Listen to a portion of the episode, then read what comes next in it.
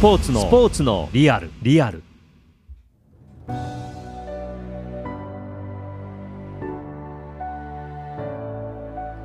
スポーツのリアル。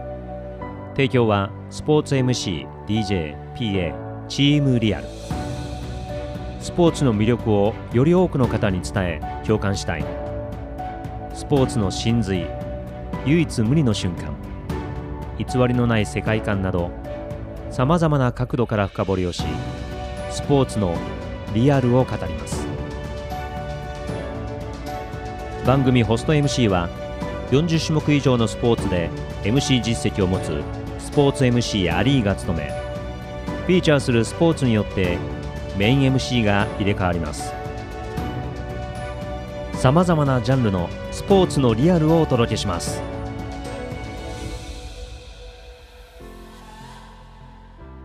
前回に続きフリースタイルモトクロスの伝説的なイベントレッドブル X ファイターズ大阪大会の魅力に迫ります。メイン MC はワダポリス。ゲストはアクションスポーツジャーナリストフュールメディア代表梶野仁さん。そして2013、2014レッドブル X ファイターズ大阪プロジェクトマネージャーアメリカのスポーツエンターテインメントマーケティングエージェンシー日本支社代表を経て現在はフリーのスポーツプロデューサーとして活動する文原徹さんです。そうすると、まあ、全く前年は動かなかったドアがあれちょっと動き始めるなっていうふうな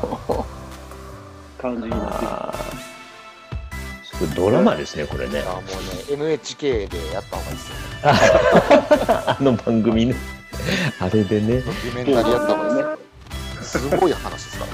それ、梶さん、ずっとその流れも2011年一度断られたっていうことも。もちろん、もちろん。だって、最初に、一番最初にね、徹さん、英吾君と、その実行委員長の川野さん、新奏者の川野さん、あと J スポーツの田島さんかな、うん、のなんか4、5人でご飯食いに行って、X ファイターズやりたいなって言ってました。よ。ね。ね、なんか最初にそういう話で、じゃあこれ決起集会でっつって、ほん。と小さな会ですけど、あれがスタ,、ね、スタートでしたよね。うん、まあその前に細かいスタートはいっぱいあったんですけど、そうですね。あれっすよ、うん、僕、だから、そのどこまで動いてるかっていうそのあれは知らなかったですけどいきなりそのね川野さんっていうあの実行委員長が別の仕事の時にちょこちょこちょこって俺の横横に来て「梶さんやるよ」話をして「ボスまだ内緒やで」あの人の口癖なんですけど「まだ内緒やで」って俺のとこ来て教えてくれて「えっ?」とかって言いながらも俺もそんなまあまあまあでできないっしょ。そんなすぐにはと思ってたけど。まあそれがこう日を追うごとにどんどんどんどん現実味を帯びて。彼女さんがその口調で言う時ってもうだいぶもう確証が取れた時しか言わない。そうですね。多分そうですね。その次の時のこともそんなあの今思い出しました。うん だから英語君にも詳細は言ってなかったですそう大阪で動いてるっていう話はもちろんしてたけれどもどんな動きをいちいちやってっていうのは、もう本当にそのディテールはそこまで言ってなかったんでいややってるからやってるからっていうのでできたらいいですねっていう話で。だから結構彼もやきもきした部分はあったと思いますよ。どないなってんやろなっていうのは。ただだから、まあでも、なんとかなりそうやとか、そういった感じではなんかちょこちょこやっぱりあの情報入れてたんで、うん、できんのかなっていうふうな感覚やったと思いますね。うん、それは、そまあ、そこからもうそれぞれの行政の窓口のいろんな許可をもらって降りて、さあできるぞと。なってからもさまざまな問題。そうですね。ありましたよ、まあ、あの、まあ、本当にいろんなことがメディアでも取り上げられてたんですけれども、うん大阪城、まあ、これちょっとあの許可が出る直前にまで戻りますけれども、うん、大阪城のその西の丸庭園って、もともとその豊臣秀吉の奥さんの北の間のところの屋敷があったところで、まあ、いろんなその遺構、昔のものがその土の下に眠ってるんですよ。うん、で、実際僕らやるためにいろんな調査をそこでして、レーダーやった時は、下に空洞があるっていう話になって、おこれ実は防空壕あるんちゃうかって話になって、で、だからその、ね、本当に戦時下であそこがなんか軍で使用された時の、なんかその地図みたいなの見ましたし、で、これ下に防空壕あったら、よくあるじゃないですか、なんかその住宅建てるために土地調査したら、なんか下に防空壕あってもう建てられんようになったとか、うん。そんなことにすらなりかねへん状況だったんですよね。うん。で、いや、防空壕とかあったら、当時、なんかあの、プリンセス豊臣っていう映画あって、なんか大阪城の下に実は大阪国っていう国があるみたいな、なんかそんな話なんですよ。これ下に国あったらどうしようかなとか、思ったんですけどね。本当に。でも、防空壕とかあったら一発でできなくなっちゃうんで、それやばいなって。まあ結局なかったんですけど、そんなもんしましたし、まあ本当にその、まあ、もうショベルカーで掘るみたいなこともやったんですよ。その地層を調べるために。そしたらまあ、あの、大阪府とかのこう、ね、文化財担当とか、まあ結構キーになってくれた方いらっしゃったんですけれども、その方とか、うん、これは戊辰戦争時代のあれですね、とかなんか、なんかもう地層がこれ焼けてるでしょとか、あとなんか下からなんかお茶碗みたいなのが出てくるんですよ。すごいな。いや、そういう歴史的なところなんですよね。だから、本当にそんなとこでやっていいのか。で、もう前提条件として、そういったその歴史的なもの以降は全く傷つけてはダメっていうのが条件だったので、うん。それを傷つけないようにどうできるのかっていうのも苦心したところだったんですようね。ん。だからまあ、あのーこれもまあ知ってる方は知ってることですけれども、エクスファイターズってまあ土持ってきて、土のこう、ランプを作って、ライダーがそこにこう着地をしたりとかするんですけれども、その、それだけの土を持っておいたら、その重さで下沈んでしまうと。うん移行に影響が出るとかっていうのもあって、それでその土の中を発泡スチロールで組んで、そこに土盛るっていうことも、うんそこから出てきたアイディアだったんですよね。まさかね、そのランディングバーンが土掘ったら発泡スチロール出てくるとは見てる方は思ってなかったでしょうね。そうですよね。だからそれですら、本当にその施工を担当した方がなんかメディアで喋ってましたからね。うんだからそのメディアもそこまで、本当に大阪城でそれやるために。何がどうなってるのかっていうのをこうカバーしに来たんですよね。うだかん。らもう、結構とんでもないレベルのことをそこにこう持ち込んだっていうことで、うん。まあそれこそ土ですら、もともと芝生引いてあって、うんまあ本当に昼間幼稚園児が来てなんか花見するとか、なんかそんなところなのに、うん土を4000平立方メートルうん。持ち込んだんですよ。で、これ、あの、これで言ったら分かりにくいと思うんですけれども、ダンプで言うと10トン車で800台の土。でもそもそも、ね、大阪城公園の西野の庭園っていううん。大阪城の天守閣の真下にあって、その道をダンプが通っていく800台のダンプ、まあそれがね、数十台が何十往復したとしても、あんな細い道を、普段観光客がしか歩いてない道をダンプが通ってるっていうだけでも、なんそうなか。うん、そう。異様なだから、あの、工程的には、あれコスト来るたびに2週間ぐらい前からその搬入始めるんですけれども、うん。で、搬出も2週間ぐらいかかるんですけども、その2週間の間、いわゆる大阪城公園ってでかい公園があるんですね。で、真ん中に天守閣があって、その前に西の丸庭園があって、うんその周りはやっぱりいろんなその広場があったりとか、なんかこう、観光客の人が回れる道があったりとか、ランニングする人がいたりとか、そういう道があって、だからダンプどうやって通してきて、そこの西の丸庭園まで持っていくかっていうことすら、ものすごい緻密な計算しないとできないんですよ。うんで、西の丸庭園っていうのが、これまあ国の特別史跡で、で、門が2つあって、1個の門が、まあ4トンダンプがギリギリ入れるっていうところ、こっちで資材入れ込んで、うん。もう1個のちっちゃい門、これもなんかこう、その周りの石がなんかなんかのその文化財になってるとかって絶対傷つけたらあかんとか言われるんですけど、そっから入れるために、10トンでその土持ってきて、そこの門の前に下ろして、で、ショベルカーでベルトコンベヤーに、乗せ直してで、そのちっちゃい門をベルトコンベヤーで土通して、で、通し終わったらそっから4トンのダンプで中で拾って運ぶみたいな、とてつもない作業を2週間続けると。しかも昼間できなかったりするんですよね、その観光客いたりとか、大阪市、大阪府の方々のためにそこの公園があるっていうのが前提なんで、そういう人たちの邪魔しちゃいかんと。じゃあなんか昼間はやるな、夜だけ。で、直前になったら、まあもう昼もっていうふうな感じになったりとか。で、それをもう延々と繰り返してくれるんですよ。そのダンプの人だったりとか、その施工の人たちだったりとか。とんでもない作業。とんでもない。あの大変だった。まあ2週間かかったなっていうのは知ってましたけども、これ、そんなことをやってたんですね。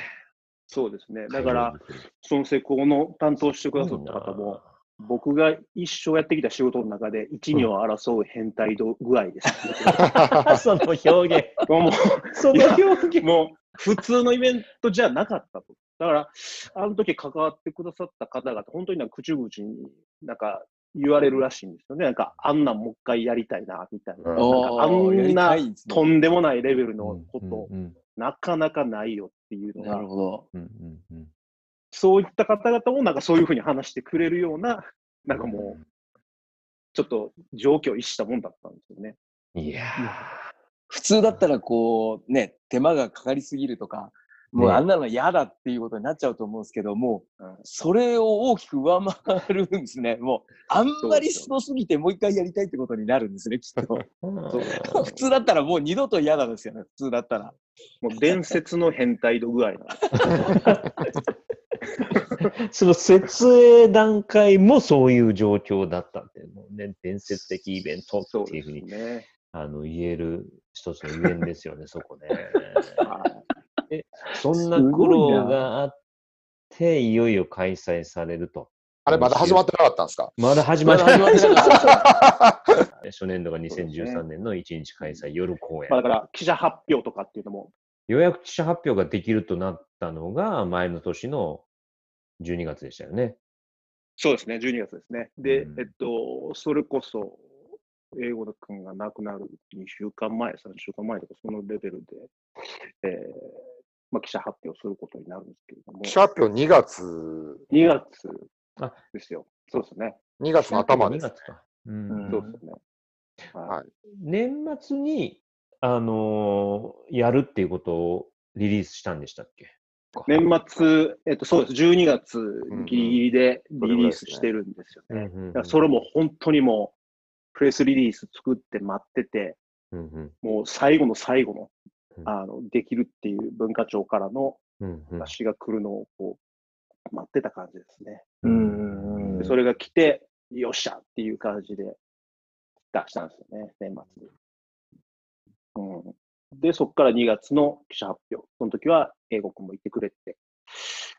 だからね、あの、前回の、あの、会の時に、カジさんが言ってたみたいに、メディアの人が、もう FMX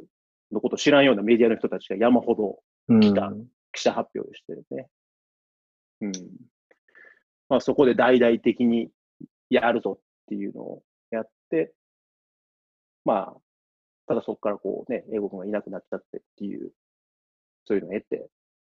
まあ開催までこう進んでいくんですけれども、まあ6月1日、まあ本番ですよね。まあそれまで本当にね、いろんなことがあって、まあ準備も大変で、まあその、英軍のこともあって、みんな本当にもう精神的にもボロボロになった時もあって、まあでも、その1日本番のイベントの時に、まあ競技始まる最初のところで、あの、まあいわゆるオープニングセレモニーで演出を入れるんですけれども、で、そこでやっぱりその、英語君の思いをこうみんなに伝えたいみたいな、なんかそういう演出にしてあって。で、まあ実はこれ演出担当してくれたのが、まあ先日ちょっとお亡くなりになられた山本関西さんのチームが担当してくれていて、まあ本当になんかこう、英語のバイク持ってきたりとか、まあ日本的なね、そのなんか、甲冑を着た人たちだったりとか、いろんなその演出が入るんですけども、その中でも、ランプの上に英語のバイクを置いて、そこにダイスが登っていって、ライダーの鈴木大輔が登っていって、で、そのバイクと対峙して、そのバイクのこう、エンジンかけて、吹かすっていうシーンがあるんですけど、まあ、それが本当に、なんていうんですかね。僕もそこだけはちょっと仕事ほっぱらかして、そこは見てたんですけど、いや、ちょっとたまらんかったですね。2013年のトロさんのベストモーメントなのかな、そこ。まあ、なかなかこれね、ベストの瞬間ベストなのかどうかは。いや、まあ、ベストなんか一番こうグッと、いや、でもね、上げれないですね、これね。そうですね。いろんなシン。ーンがあって、もう本当にベストってね、なかなかちょっとこれがって言いづらいあれなんですけど、そこのシーンだけは本当に、なんか絶対忘れられないものになってますね。まあ僕もなんかもう、わけわかんなくなってこう叫んでたのは覚えてます、でも、いやこのイベント、やっぱりなんかそのね、アリさんがちょっとさっき言われた通り、なんかその、イベント開催、まあイベントが始まる直前からみんなその観客のボルテージもものすごいことになっていて、うんなんかその英語のストーリーをみんな知ってるのか知ってないのかわかんないですけど、うんなんかわかんないけど、観客スタンドで号泣してるやつとかいっぱいいるんですよね。うん叫んでるやつとか。うんうんで、やっぱりそのね、英語の T シャツ着てたりとかする人たちもたくさんいたし、そういう思いがなんかぐわっとなって、なんか空気がうねってて、すごい場面でしたね。うんなんかあれですよね。事前でちょっと雨降ったんですよね。パラパラパラっと。うんおい、まさかよっていうう、んここに来て、ね。ここに来て雨みたいな感じやってんけど、もう予報見てもすぐ止むと。そうですね。でだからあの時もそうですよ。だから、で雨ちょっと降り出して、うわ、これ降ったらどうすんねんっていうね、結構一部動いてるスタッフとかも、やばいです、雨降ってきましたとか、で当時使っ、その演出で使ってた太鼓やったりとか、なんかそういう楽器だったりとあか、結構高価なもので、雨やられるとまずいっていうのもあって、もうシーバーとかでどうしますかみたいな のも飛んでくるわけですよ。まあでもちょいと待てと、これはやれるからと思ってたから、だから、本当も始まる直前にこう、病むんですよね。だからこれもなんか、僕も後々ですけれども思ったのは、英語がもういたずら的に、いや、これ、雨ちょっとやって、あの、まあ、土濡らしといた方が、これ一緒、それぐらいの方がいいっすよ、みたいな、そんなレベルのことやったんかなと思うんですよね。まあ、神がかってまますよね。でも音響システム1個壊れましたけどね。あの壊れました。そう結構、だから結構、あれだって当時、みやびさんがパフォーマンスする予定だったじゃないですか、間予で。定ね。はい。あれで、音があれですって、そうですよね。うん、なくなりましたからね。そうですね。うんまあ、やっ結てますよ構危ない橋は渡りながらなんですけども、なんとかうまいこといくっていう。うんでもね、それはもう途中のトラブルとかも、まあ、いろいろ細かいことはあるんですけど、なんかこう、進んでいくんですよね。まあだからやっぱりそのね、よくその段取り8割とか言うけど、このイベントに関してはもう段取り9.9割、もうバチッと決めてましたね。いろいろあったと思いますけど。うんだから動き出せば、本当にもうあとは、まあ事故さえなければ、ライダーの事故さえなければ、あとはもう、すごいことになる。けど、うんまあそれすらも、もうライダーもテンション上がってもうてるから、うん。もう何が起こるか分かんないわけですよ。うん。で、決勝もね、もうこの決勝の話になっちゃっていいんですかね、これ。いいです、いいです。いいです、いいです。あのーもちろんその、ね、いろんなライダーが出てる中で最終的にこう決勝戦が、その大阪、大阪に住んでて、今そのアメリカでずっと世界のトップでやってる東野孝之と、えー世界チャンピオンの、まあ、前回ちょこっと話が出てきたトム・パジュスが決勝で相まみえるという、もう本当にこう台本に書いたかのような、あの、うん最後対決になって、で、まあ、二人とももう攻めるわけですよね、ここが。それまでももう結構限界突破で来てるんですけど、ここに来て、もう二人ともやっぱりや出し切りたいっていう、い。うん。やっぱ強かったんでしょうね。で、それはやっぱり、その英国に対する思いっていうのはもちろんみんな持ってたと思うけど、特にそこの思い出が強い二人が最後残って、もう勝ち負けじゃなくて出し切ろうみたいな、お互い出し切ろうみたいなところで、で、東野がもういきなり練習でもやってないような、3、3でしたっけあれ？はい。最後のトリック3でした、はい。スリうー、ん。スリーやって、もう入った瞬間に俺、あ、行ってもうたと思って。転ぶやろっていう。もう普段ライダーがやらへんね技をいきなり大会でやるとか、大体大怪我するパターンなんですよ。はと思って、行ってもうたと思ったら、案の定、着地でガーンってスリップして、こけたけど、まあすぐ立ちい。上がって、うん。うん。で、もう最後まで乗り続けてくれて、もう、あそこの、ね、今ちょっとパッとこう、口では出せないけど、たまに見るんですよ、僕、あの決勝戦をビデオとかでもすごいですよね。いろんなこう、世界中のバトルを見てきてるけど、あの決勝戦の二人は本当にもう最初から最後までもう鳥肌もんで、ね、最終的にはうん。東野が初優勝って形で、ドカーンと盛り上がったけども、もう本当に順位なんかもうぶっちゃけどうでもいい。うん。うん。うん。なんか、最高のものを見せてもらったっていうかね、なんか、今までに見たスポーツであまりこう、ない感情でしたよね、ああいうのって。うん。うん。どっちかがか勝ち負けしてわーって言うんじゃなくて、なんかもう出し切りすぎて、おーみたいな。うん。うん。そうですね。トム・パジェスとかもうん。強烈なパフォーマンスでしたもんね。すごかったです。もう彼はそのシーズンやっぱりね、英語の顔が入ってるジャージ着て、うん。もう気持ちがそこにもうぐわっと入り込んでるし、うん。でやっぱりそのね、英語の出身のその日本でそれだけのパフォーマンスをして、やっぱりこう勝つんだっていう風な意気込みはものすごい感じたし、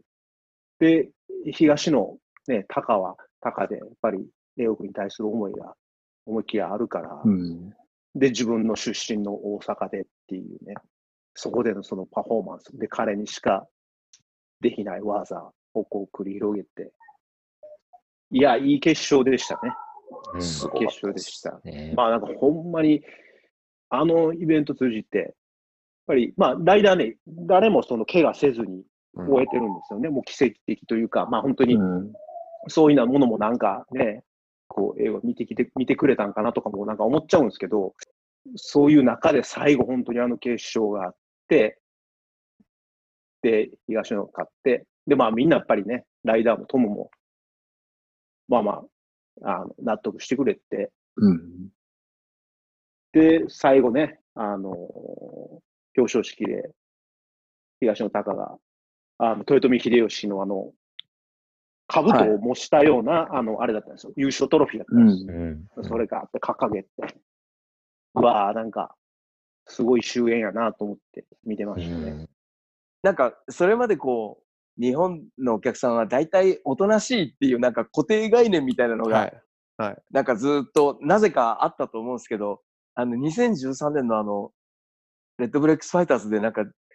全部それひっくり返しちゃった気がするんですよ。なんか、そうですね日本人がこんだけ騒ぐんだと、その、アミさんも皆さんも言われてましたけど、その、もう開演前からその、もう異常異様な雰囲気というか、もうちょっと言ったらドーンって帰ってくるっていう、もうもう、大騒ぎしたくてしょうがないというか、いや、だからあれですね、はい僕のその、モーメント、あの時のもうモーメントは、トレインでしたね。あーうん。うん追悼トレインですね。決勝前。僕もいまだにあそこのとこだけ切り抜いて、奇跡のトレインってタイトルでパソコンの中にずっと入れてるんですよ。うん。あれはもう本当にすごかったな。あの、X ファイターズって、その、まあ1回戦からずっと始めて、で、準決勝ぐらいが終わると、まあ次決勝で、まあライダーがちょっと走りっぱなしになるんで、その間にこう、まあ敗退したライダーたちで、こうトレインし、トレインっていうのはこうはい並んで、連結して並んで、あの、ジャンプしていくっていう、あの、ショーを、あの、ほんのわずかな時間やるんですよ。うんこれはもうどこの会場でも結構やってて、やってるんですけど、でもちょっとね、今回のその X ファイターズ英語君が亡くなったところで、ちょっとこの時間を、あの、いつもより長めにくれへんかっていうところで、あの、話してもらって、あの、ちょっと時間もらったんですよね、ここ。うんで、まあ、前日の日本人予選やったんですけど、その日本人予選で、あの、に出たライダーたちも、そのライダーたちだけで最初、あの、うんトレインやろうぜと。うん。なんかちょっとその、やっぱ、国際放送、中継があるから、はい割とこう、時間に割とシビアにはなってくるんですけど、はいまあ、だったらその日本人のライダーだけで何かやろうってことで、まあちょっとそこの、まあ、演出というか、どういうふうな、あの、この時間の中でどういうことをするかっていうのをライダーたちと話して僕らでやってたんですね。んなら、あの、やる前にちょこっと話してたら、その負けた外海外のライダーとか普通疲れてもう片付けてるんですよ。まあアフターパーティーのために。うん。けど、もうみんなバイク乗って集まってきてくれて、うん。本当にその決勝に出る東野とトム以外のもう全員のライダーが気づいたらそこにいて、うんえ、やってくれんの？みたいな。うん。いや、もう、いや、英語のためにやるっつって、で、あの時あの、英語くんの T シャツ着てたじゃないですか、僕らスタッフも。うん。はい。で、あの、リナルドやったっけな？に、いきなり、おい、お前、そのシャツ、ちょっと貸してくれ！っつって、俺のシャツ、俺も裸っすよ、上。で、シャツ着て、もうみんなでもうバンバン飛んで、で、その時のに用意してた、あの、ビッグフラッグっていうんですかね、うん。あの、スタンドを埋めるような、よくサッカーとかでもあるような、スタンドを埋めるような英語君の、あの、イラストを描いた、その、ビッグフラッグをスタンドにバーンと掲げて、それも、あの、上げる人が見れないじゃないですか、とういんう話になってたんですよ。うんで、なんとかしたいな、でもやりたいなって言って、あの、その席の人たちに話をしたら、いやー、やらしてください、やらしてくださいってうん。みんな、うんうん。やっぱまあ、大阪の人だけではないと思うんですけど、やっぱ関西のノリいいんですよ、そういう時。うん。に参加できるって感じで、みんながうわーっつって、うん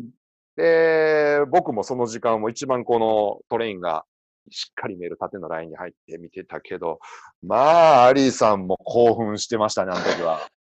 すごかったですね、アリーさんも。覚えてないわ、もう興奮し。で、うんもう、これが起こればと思ってたウェーブが起こったんですよ。うんスタンドで。ウェーブがバーッと送って、もう、なんだろうな。まあもちろんそのね、さっき話した決勝とか、まあ、まあもう総合的にすごい大会だったし、多分僕の人生の中でも忘れることができひんのやろうけど、あのトレインっていうのは本当に、英語君含め、日本のライダー含め、海外のライダー、スタッフ、FMX ファミリー、そこに和田さんはいなかったけど、いたいた、中継でいたから、中継でいたも。もうみんな、なんか中継でいた。みんなで作り上げた空間があそこにあって、うん。うんだから本当にその、もう泣いてるお客さんとかいるんですうよ。ん。うん。だから、もうなんか痺れましたね、あそこは。うんそうですね。まあやっぱりみんな興奮した場面やったしね、あれもね。多分、アリスさん、ピッシャー言ってたんちゃうかなとピッ。シャー、ピッシャー、ピッシャレー、ピッシャレ いやね、サーバーゲーですね。メイクサムノイズとこのテンポが一緒なんで、だいたいわかるかなっていうのメイクサムノイズじゃなくて、サーバーゲーばっかし言ってました。ー。でもね、もうサーって言った瞬間にみんなもう分かってるから、うわーってなるから、ー。うん。もうほとんどない。もうね、あの時、まあそれね、梶さんがあの結構力強くあのトレインをやっぱりがっつりやりたいっていうのをこう言ってくれたから、うんまあ僕らもインターナショナルのスタッフとも掛け合って、それをやるというふうなことで、まあみんな、ね、分かってくれて、やるぞと。なもうあのフラッグもね、あれ、巨大なやつですよね。なんかあれ80メはーターぐらいあるんですすごいっすよどれぐらいあったんでしたっけ、何メーターでしたっけ？いや、もうな10、10、10から20の間っすよね、あんな。そうっすよね。だって重たくてもなんか畳んでもすごいサイズでしたよね。そうっすよねだ。から結局もったいないけど、あれ破棄しちゃったんですよ。もう大きすぎて。はいはいうんあうん飾れないですもんね、あんなんね。どこもねだから、あれがあって、ライダーが飛んでて、客観客の人らも思いっきり騒いでて、ぐわーなる瞬間ですよね。っうん。すごかったな。ていう。で、まあ、間違いなくね、その、まあ、あそこの会場にその英語がいてくれたっていうふうに、もうもうなんか思ってるんで、うん。うん。まあ、なんかね、みんな、ちょっとこう、それぞれ、こう、胸の中に来るものがあって、うん。まあなんか、みんな叫んでましたからね、僕も叫びましたけど。いや、それ、梶さんが言ったそのファイナル前の演出案？ほね、最初は日本人ライダーだけっていうことやったから、僕はあの、いそれも知らなかったからね。出てきて、うわ、インターネット、全 部やそれそれちょっと困るやつですね。いやいやいや、でもほら、最初これスタートする前に、あの、ちょっとワンフレーズあってから、そこから曲がスタートし、映像も伴ってこう始まるっていうので、空の上の英語、いよいよファイナル突入。その前に日本人ライダーが見せてくれるぞ。見てるか、英語って曲ドーンと入って、こうバーってライダー出てくるみたいな。で、で出てきたら全員おるやんって。確かあれですよね、スクリーンで英語の映像、うんカイさん作ってくれたやつね。そうですね。でそれを作ったんですけど、でそれの映像を作って、あの結構僕もそこ合わせて、尺合わせて、言われた時間に、ほんで音楽もっつったら、その雨でうん。音楽が流れなかったんですよ。あそうやったっけ？あ。あであ、一瞬作り手側からしたら、あっと思うんですけどうん、もう、アリーさんの、ね、現場の MC、あとうん会場の、えーオーディエンスの声、バイクの音で、逆にもう音なくてもええやんと思ったら、うん、なんか無理やり音ぶっ込んだんですよ、そこで。り。うん。で、めっちゃパーティーソングやったんですよ、それが。みんなの声でかき消してくれと思って。めっちゃチャラいパーティーソングやったんですけど、まあまあまあまあ。いや作ってる側わかるじゃないですか、その瞬間。あって一生思っちゃうんですよいね。やでもね、それ多分僕らコントロールタワーにいた時の状態はもう本当に冷静にそれを見ている音が出ないじゃあっていうので、海外来るか誰かがおそらく DJ にもうとにかく音出せみたいな。もうそれこそそこも、戦場ですよね、もう。日本側の演出と、やっぱりこのライブ配信に載せてるっていう、もうインターナショナルクルーはもうやっぱりライブ配信。もう1秒もずれれないっていう、その中でやってるから、もうちょっとでもそこ、なんかおかしいことになったらすぐもう指示がこういろんなところから入ってきて、っうんそうですね。ていう、あのフロアもすごいものがありましたね。まあだから、あれですよね。やっぱりその、もちろんその我々スタッフとしては、あの、絶対成功させたい。それはまあ、英国のためでもあるし、うん前も言いましたけど、日本の FMX のためうっていうところはすごい大きかったんですけど、うん思いのほか、海外のライダーもスタッフもみんな同じ気持ちでんくれましたね。うんうんうん。その、テスっていう、あの、ボス、大会の X ファイターズのボス、ずっと見てきてるボスがいるんですけど、で、彼が、あの、英語くんがその記者会見の時に日本に来日して一緒に記者会見してたんですけど、で、まあ、X ゲームとかもその人が、あの FMX の大会とか全部、あの、ディレクターでやってるから、まあ、FMX のもうドンみたいな人ですよ。で、まあ、こう、喋りも流暢で、バーっとこう、いろいろ説明してくれて、で、まあ、いろんなやっぱこう、コンセプトをこう、瞬時にバシッとこう、あの、冷静に判断できる頭も持ってるし、で、英語くんがその、記者会見が終わった後に、なんか日本人をもっと出してくれっていううん。のを言ったんですよね。うん。あの、俺と、あの俺っていうのは、英語くんと東野は出れると、出れると。ただ、他のライダーにもチャンスを上げてほしいんですって。だから、テスは、やっぱそれに関してはノーやったんですよ。うん気持ちはわかるけど、あの、やっぱりそれはできない。やっぱお前と、あの、タカがいるで、いるから、うんうん、日本人としてはその2人の枠だって言って。で、テスも決してその、かたくなに否定してるわけじゃなくて、やっぱりその、決められたフォーマットの中で、その、うん譲れる部分と譲れない部分って絶対あると思うんですよね、その運営側として。で、じゃあ、英語君が終わった後に、テスあいつ、マジムカつくよ。あいつわかんねえやつだよ、ほんと。なんだよ、あいつ。リアルリアル出た。リアル、リアル入ってますね。いいんだよ、とか言って言ってたんですよ。でも、いや、いや、いやそんなことないと思うで、っても言ってて、で、け実際、英語君が亡くなってしまった後に、その、日本人予選をみんなでやって、その中で、その英語の枠を誰かで決めろっていう話をうんテス。もうこっちからする、したかったけども、その前からもうテスがしてきてくれて、向こううの方から。ん。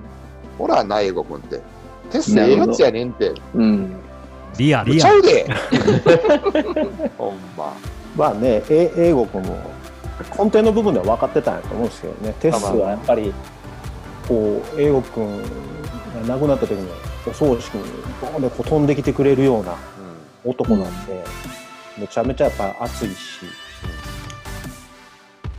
おもろい、おもろい人ですよね、多分ね。そう、だから、あの彼のインタビューの中で印象的だったのは、やっぱりその日本にとってこの大会はチャンスだと。うん。っていうのは、あのテスがやっぱ分かってくれてた。日本人だけで盛り上がってるんじゃなくて、やっぱ世界の FMX として日本にも定着させようっていう狙いがあったと思うんですよ。だから、あの